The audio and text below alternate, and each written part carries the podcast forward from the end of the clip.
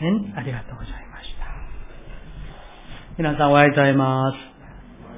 今日も礼拝にようこそいらっしゃいました。感謝いたします。今日は皆さんご存知のようにとっても嬉しいです。田中幸太兄弟がイエス・キリストを救い主として信じて、神様を唯一の神として信じ受け入れて、また信仰を決心なさって、洗礼を受けられる日です。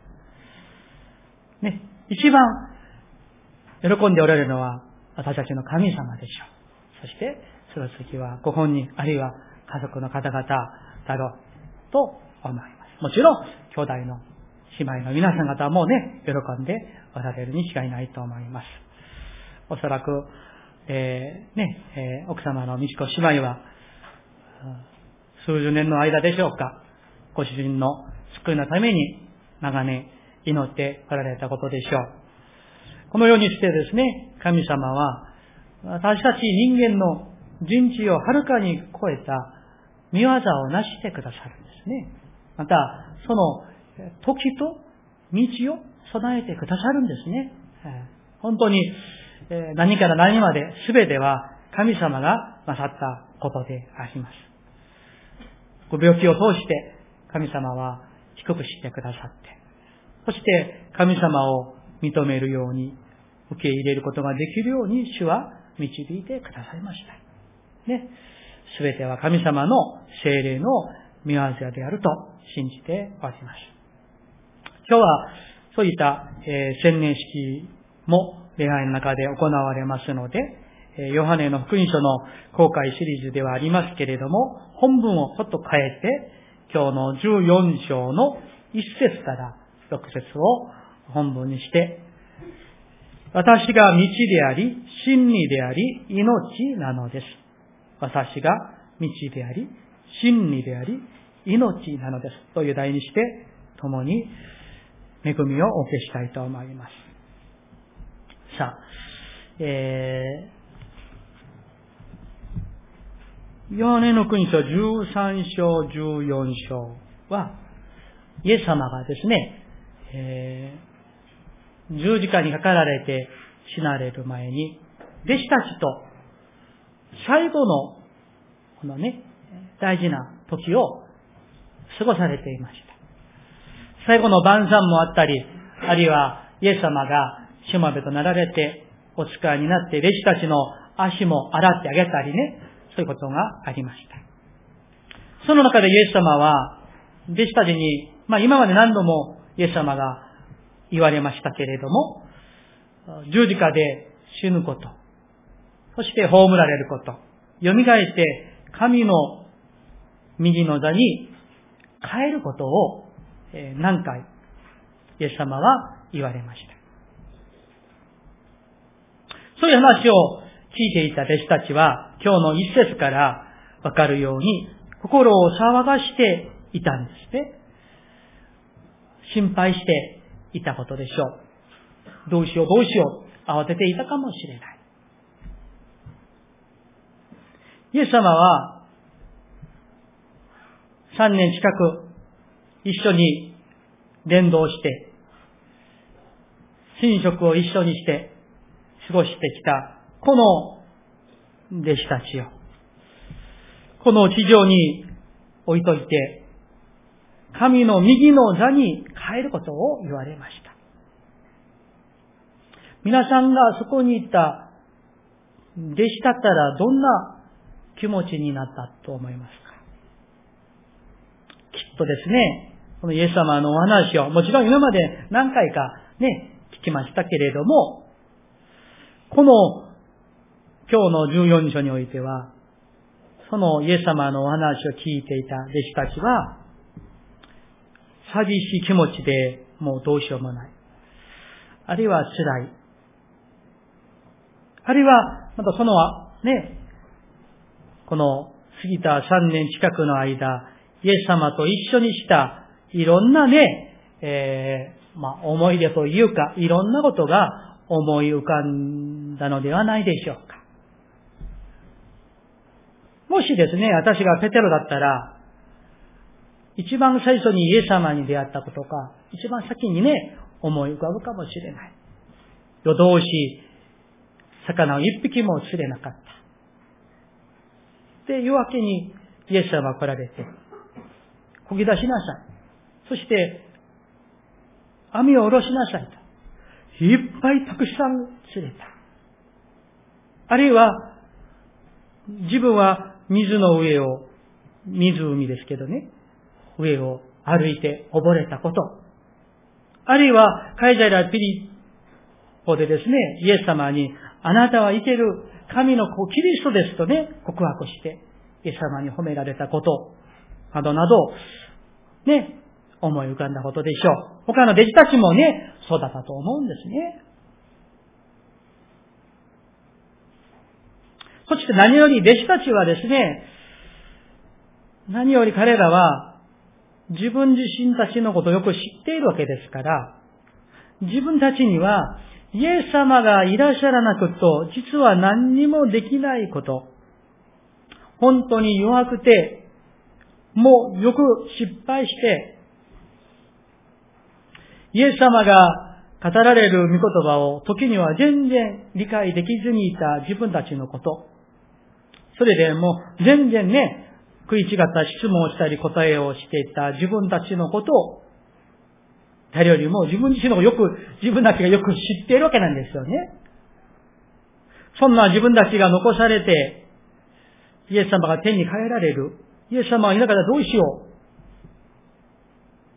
それで心を騒がしていた。そしたらイエス様がいなくなったら誰を頼りにするんだろうとね。そういう気持ちだったんですよね。だからね、その中でイエス様が今日は見てないんですけれども、私が言ったら神様が助け主、精霊様を送ってくださるんですよ。心配することはないんですよ、とね、慰めてくださいました。今日はその中でイエス様が、そういうふうに心配して、どうしようとね、心を探していた弟子たちに何と語ってくださったんでしょうか。イエス様はですね、そんな不安にね、感じている弟子たちにですね、イエス様が、黙って信じろとね、強要したイエス様ではないんです。イエス様は、誰より、そのような気持ちでいる弟子たちの心をよく知っておられました。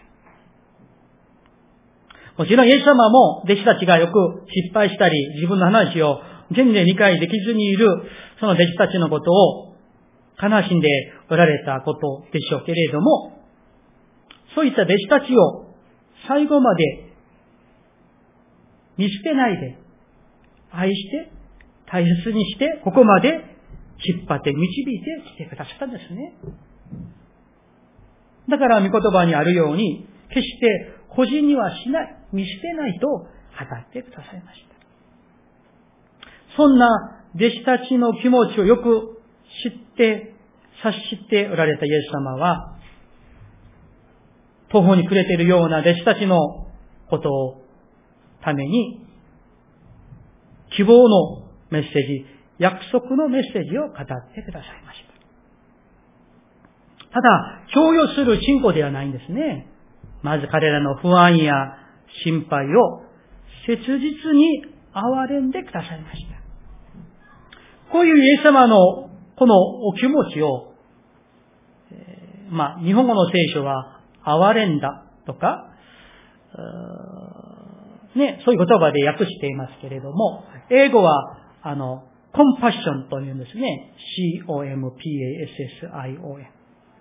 そのコンパッションという言葉はですね、えー、もともと苦しみを一緒にするという意味なんです。だからイエス様は、他の数でも出てきますけれども、弟子たちのこと、あるいは弱っている人々のことを、ただ単に、まあ、同情するだけではなく、その人の気持ちになって、心の底から一緒になって悲しんであげることがコンパッションであってイエス様のお気持ちなんです。また、それの意味は、相手の悲しみとか、あるいは不安とか、あるいは苦しみとか、あるいはね、え不遇の状況に同情して、共感して、その上に何とかしてやりたいという思いと行いが、イエス様の哀れにということなんです。ただ、大変ですね。大変ですね。それだけではない。そういうイエス様お気持ちを持って、二節、三節を語ってくださいました。ちょっと長いですけれども、今日大事なところですから、二節と三節を一緒に読みたいと思います。ご一緒に。はい。私の父の家には住まいがたくさんあります。もしなかったら、あなた方に言っておいたでしょう。あなた方のために私は場所を備えに行くのです。私が行って、あなた方に場所を備えたら、またして、あなた方を私のもとに迎えます。私のいるところに、あなた方もおらせるためです。アーメン。皆さん、この言葉を読みながら、弟子たちの心を察して知っていて、コンパッションしてくださるイエス様の、その、イエス様の心と言いましょうか、姿勢と言いましょうか。ことを知りたい。イエス様は、父の家には、住まいがたくさんありますよ。そして私は、あなた方のためにその場所をね、私が先に行って備えに行くんですよ。それでまたもう一度帰ってきて、私とみんな一緒にその備えの場所に行くためなんですよ、という希望と約束のお言葉を語ってくださいました。どういうことでしょうか？私は完全にあなた方を知っているわけではないんですよ。完全にさよならではない。私はあなた方を愛して、責任を負って、そしてあの神のところに住まいがたくさんある。それをあなた方のために備えて、そのために行くんですよ。という希望に満ちた約束を語ってくださいました。その後の五節のトマスのお話を見てみたりすると、弟子たちがこの時点でイエス様のこのお話を、まあ、100%理解できたわけではないと思いますけれども、でもこのイエス様の2節3節のこのお言葉は、心を騒がしていて不安に思っていた彼らに本当に大きな大きな希望と望みになったことには違いないと思います。皆さんここで一つ、このイエス様の姿を、見姿を模範にしたいと思うんですね。私たちが一つお互いに気をつけて注意していただきたいことがあるならば、それが、私たちが信仰生活を熱心にして、熱心に前に向いて走り続けていっていくうちに、今日のようなイエス様が抱いておられた、そういった心を失いがちだと思うんですね。例えば、車に乗って60キロ、100キロ走っていたら、目に見えないものがたくさんあります。同じ道路であっても、そこを歩いて行ってみたら、草も見えてくる。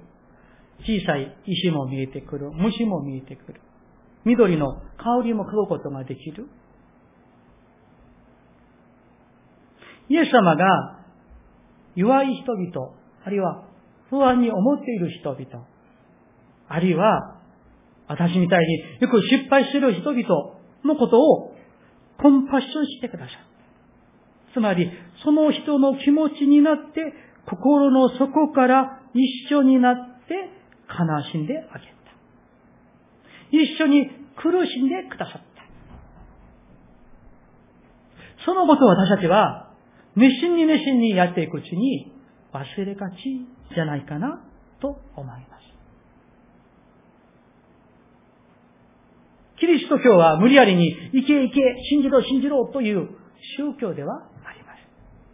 イエス様が弟子たちに、あるいは他の人々に、この前もね、見たように、マリアと一緒に泣いてくださるんですね。そういったイエス様のように、彼らの弱さを理解してあげること。同情して、そして一緒に悲しんで、一緒に苦しんで、一緒に心配して、そして彼らを導く。これがキリスト教なんです。だからイエス様がこの世が与えることのできない平安を私があなた方に与えるとおっしゃいました。その平安こそ、イエス様のようなお気持ちの心の平安ではないでしょうか。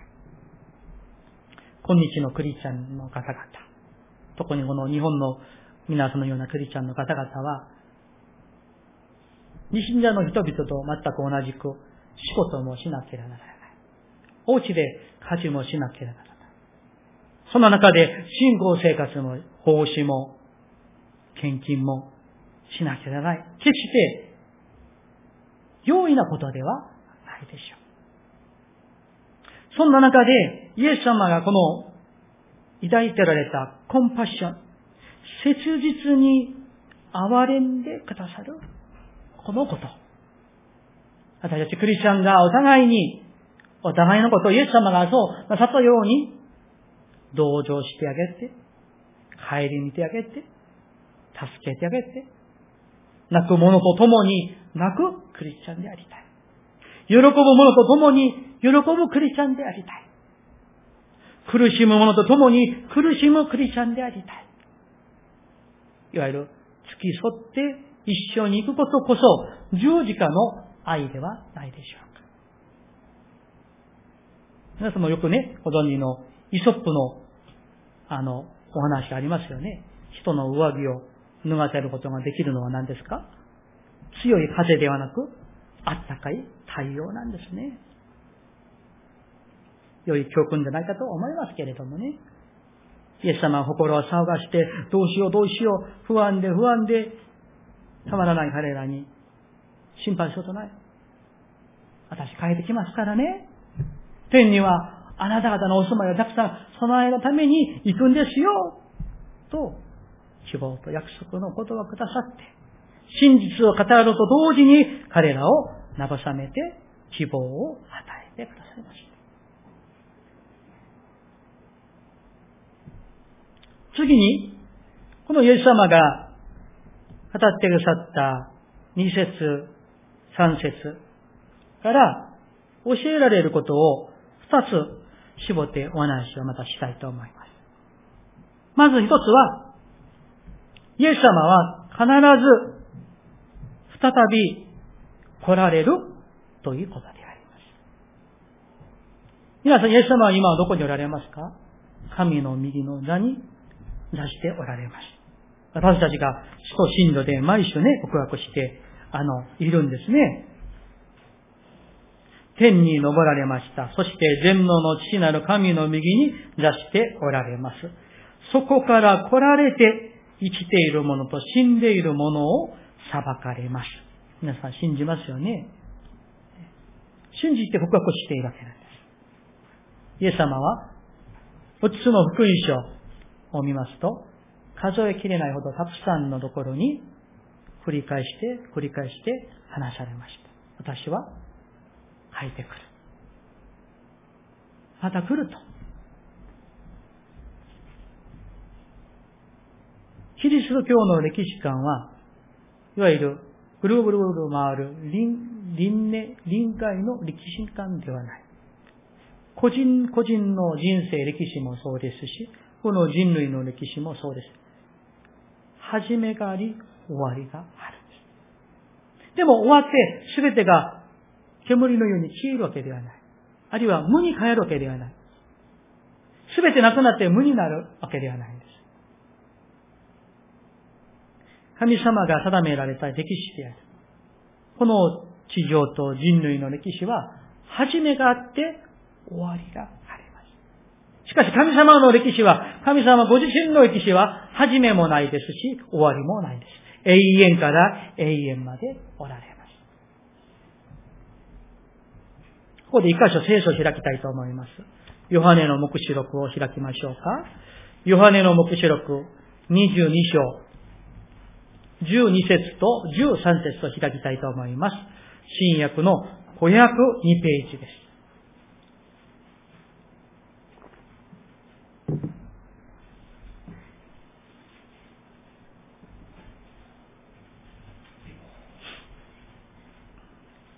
ヨハネの目視録22章12節と13節新約の一番後ろにあります。502ページです。それでは12節と13節一緒に読みたいと思います。はい。見よ、私はすぐに来る。私はそれぞれの仕業に応じて報いるために私の報いを携えてくる。私はアルファであり、オメガである。最初であり、最後である。初めであり、終わりである。アーメン。皆さん、イエス様は、はっきりと語られました。見よ、私はすぐに来る。と。だから今日の御言葉からもわかるように、イエス様は、備えて、そして必ず帰ってくるね、ということなんです。皆さん、イエス様はすぐに来られます。イエス様は本当にすぐに帰って来られます。皆さん信じますか？実感していらっしゃいますか？あるいは、そのイエス様の再臨を待ち望んで、待ち望んでいますか？イエス様が帰って来られる再臨が本当に近くなっていること。いつなのかは知りませんよ。知りません。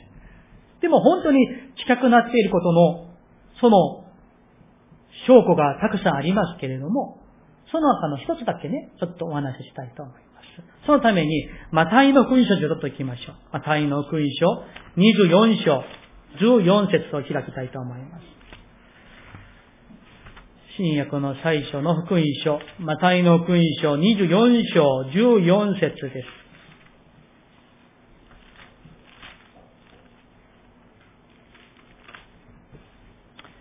私の聖書では50ページです。新約の50ページ。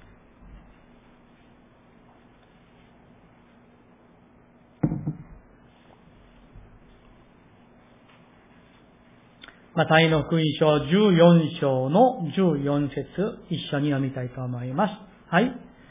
この御国の福音は全世界に述べ伝えられて、すべての国民に明かしされ、それから終わりの日が来ます。アーメン。もう一度私読みますね。マタイの福音書24章14節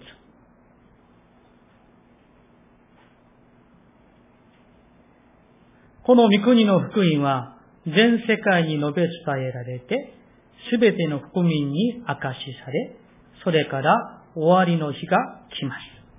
どうですか？皆さん、少なくともこの御言葉からわかることは、世界に、えー、国民がたくさんありますね。もちろんこの国民と訳されている言葉の意味は、えー、部族あるいは種族という意味がもっと近いんですけれども、それで、えー、もう、あの、60、大体60年前から世界選挙の、えー、ムーブメントは、福音が伝えられていない、自力で教会が出て福音を伝道できない種族に伝道を集中してやりましょうというムーブメントが、もう今もあります。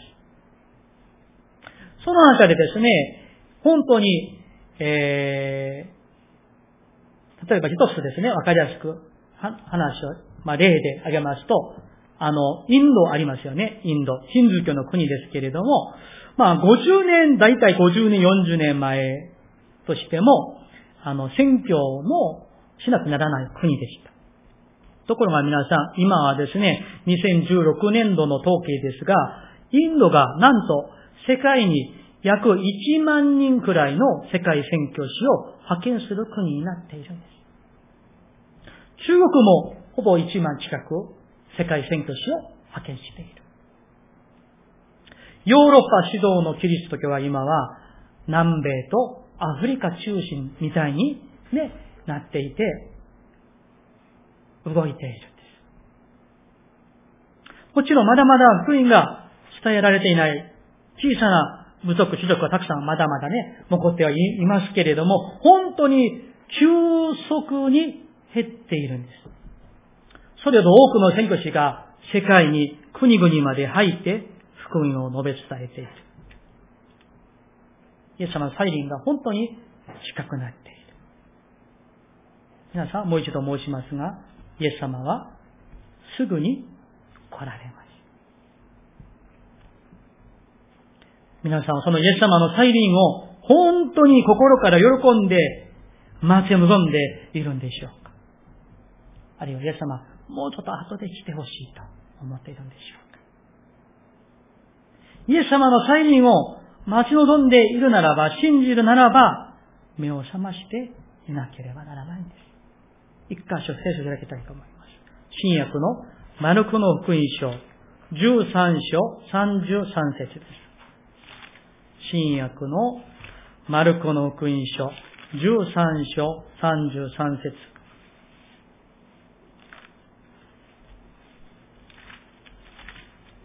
私の聖書では95ページです。このマルコの国の13章がね、イエス様が終わりの時代の前兆について語られた言葉ですか？その中で、こういうふうに語られました。マルコ13の33節一緒に読みたいと思います。はい。気をつけなさい。目を覚まし、注意していなさい。その定めの時がいつだか、あなた方は知らないからです。もう一度私が読みします。気をつけなさい。目を覚まし、注意していなさい。その定めの時がいつだか、あなた方は知らないからです。皆さん、ぼーっとしてはいてはいけませんよ。眠っていてはいけないんです。鈍感にしていてはいけない。イエス様が3回もね、強調して、気をつけて、目を覚まして、注意していなさいと語られました。イエス様の再臨の時が近づいている。この前18日に地震が起きました。これ以上、ね、昨日も揺れましたね。感じられましたか皆さん？揺れました。これ以上起きてほしくないですし、またそのために祈っておりますし、また、機会を受けられた方々に神様の慰めと憐れみがありますように心からお祈り申し上げます。ところが、聖書を見ますと、終わりの時代の兆し、前途について何と語っているんでしょうか。マタイの君章24章、そして今読みましたマルコの君章13章を読みますと、終わりの時の前兆、兆しについて書かれています。一箇所、もう一回開きたいと思いますね。マタイの君章24章を開きましょうか。マタイの君章24章を開いてください。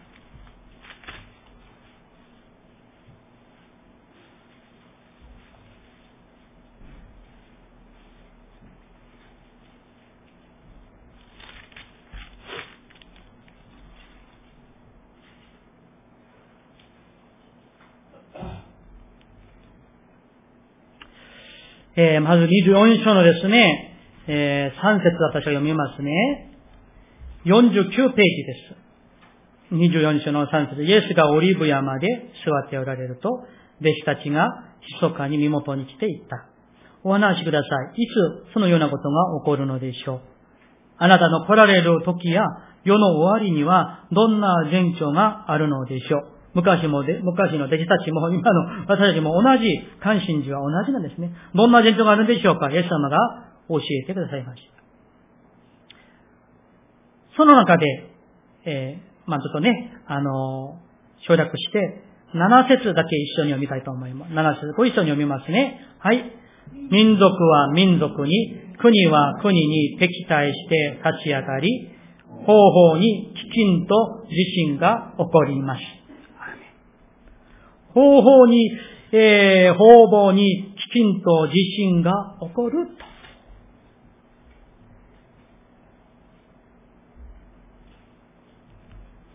イエス様は、終わりの時代の伝統について語ってくださいました。戦争が起こる、飢饉が起こる、地震が起こる。だから、マタイの24章の42節にも目を覚ましていなさいとりました。イエス様は必ず書いてこられます。私たちクリスチャンは目を覚ましているべきです。実は目を覚ましていてその再臨を待ち望んでいる人こそ幸せな人であって、信仰の人であって、神の時を備える人であります。次に、今日の御言葉からおっしゃられる二つのポイントは、イエス様は信者のために、神の人のために、天に住まいを、場所を備えて置かれたということであります。今日のヨハネの福音書に戻りましてね、皆さん。今日の14書の2節3節に戻りましょう。ここにイエス様がね、2節を見ると、私の父の家には住まいがたくさんありますそして、私は場所を備えに行くのです。だから皆さん、信じてますか？神のところに、天には皆さんのお住まいが、場所が備えられているんですよ。今は 1K に 2L 家に 3L 家にどれくらいの家に皆さん住んでいるか、あの、信徒の中で私がお家に入ったことがある人は、あれ？一人二人しかないな。あ、三人、四人くらいかな。まあ、そうですけれども、その天には、神様が備えてくださった場所、お住まいがあると。そこは、どこかのね、避難所みたいな、体育館みたいなところではないでしょう。この地上では見ることができなかった、人類歴史上、この地上には存在しなかった全く新しい住まいである。天にあるからなんです。そこで私たちは、三位一体の神様と永遠にそこに住むようになるんです。イエス様は一人一人のために備えをしてくださるんです。神を唯一の作り主として信じて、イエス様をその御子を救い主として信じて救われる人々は、必ず、この住まいに、場所に入れていただくのです。そしてそこで、今まで経験したこともない幸せと栄光と喜びの中で生きるようになるのです。そこには、憎しみも、誤解も、争いも、ストレスも、涙も、苦しみもないのです。そして、この地上のように朝早く起きて疲れていても起きて出勤しなくならない、そんなこともないでしょう。あるいは、ローンを返済することもいりません。どこか病気になって病院に行くこともありません。そこには認知症もありませんし、老人ホームもありませんし、介護施設もいらないんです。永遠に神を賛美し、神を礼拝し、そして喜ぶ日々が永遠に続くね。それで十分なんです。そして私たちはその場所で住まいで、主の兄弟姉妹たちに再びお会いするようになるでしょう。聖書で文字だけ見てきたアブラハム、ダビデ、ソロモン、エリア、ペテロ、ヨハネ、パウロ、あるいは皆さんの懐かしく思っておられる信仰の先輩の方々、あるいは家族の方々、その方々に、あの住まいで、私たちはお会いするんですよ。実感していますか皆さん？ピンとこないんですか？いかがでしょうか？大事なのは、イエス様が、私のために住まいを、場所を備えておいてくださったことなんです。皆さん、イエス様の再臨の日を待ち望んで参りましょう。そして目を覚ましていて、気をつけていて、その日を、再臨の日を備えていこうではありませんか。ところで、今日の御言葉の4節で、私の行く道はあなた方も知っています。そしたら5節でトマスがこう言いました。主よ、どこへいらっしゃるのか私たちにはわかりません。どうしてその道が私たちにわかりましょうと言いました。そこでイエス様が今日の6節を、かの有名な御言葉を語ってくださいました。6節を一緒に読みたいと思います。ヨハネの勲章14章の6節3、はい。イエスは彼に言われた。私が道であり、真理であり、命なのです。私を通してでなければ、誰一人父の身元に来ることはありません。アメン。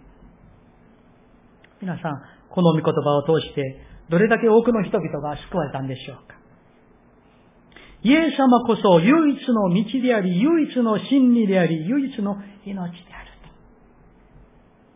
と。この御言葉が私と皆さん、そして今日、千に受けられる田中兄弟の一生涯の御言葉となりますように、心からお祈り申し上げます。また、この場を共にしておられる救助者の皆さんにも、神の御言葉として、それを受け入れていただきたいと切に願います。人は皆、人生の道を歩んでいます。あるいは自分の道を自分が決めて歩いているかもしれない。ところが、自分が決めても決めなくても、我々人間には、その歩んでいる道の先に何があるか、誰もがわからないということであります。5分先に何が起こるかわからないのです。まあ幸いに、ね、この前の地震で神戸は被害がそんなに多くはなかったんですけれども、ね、5分先に1分先に何が起こるか我々はわからない。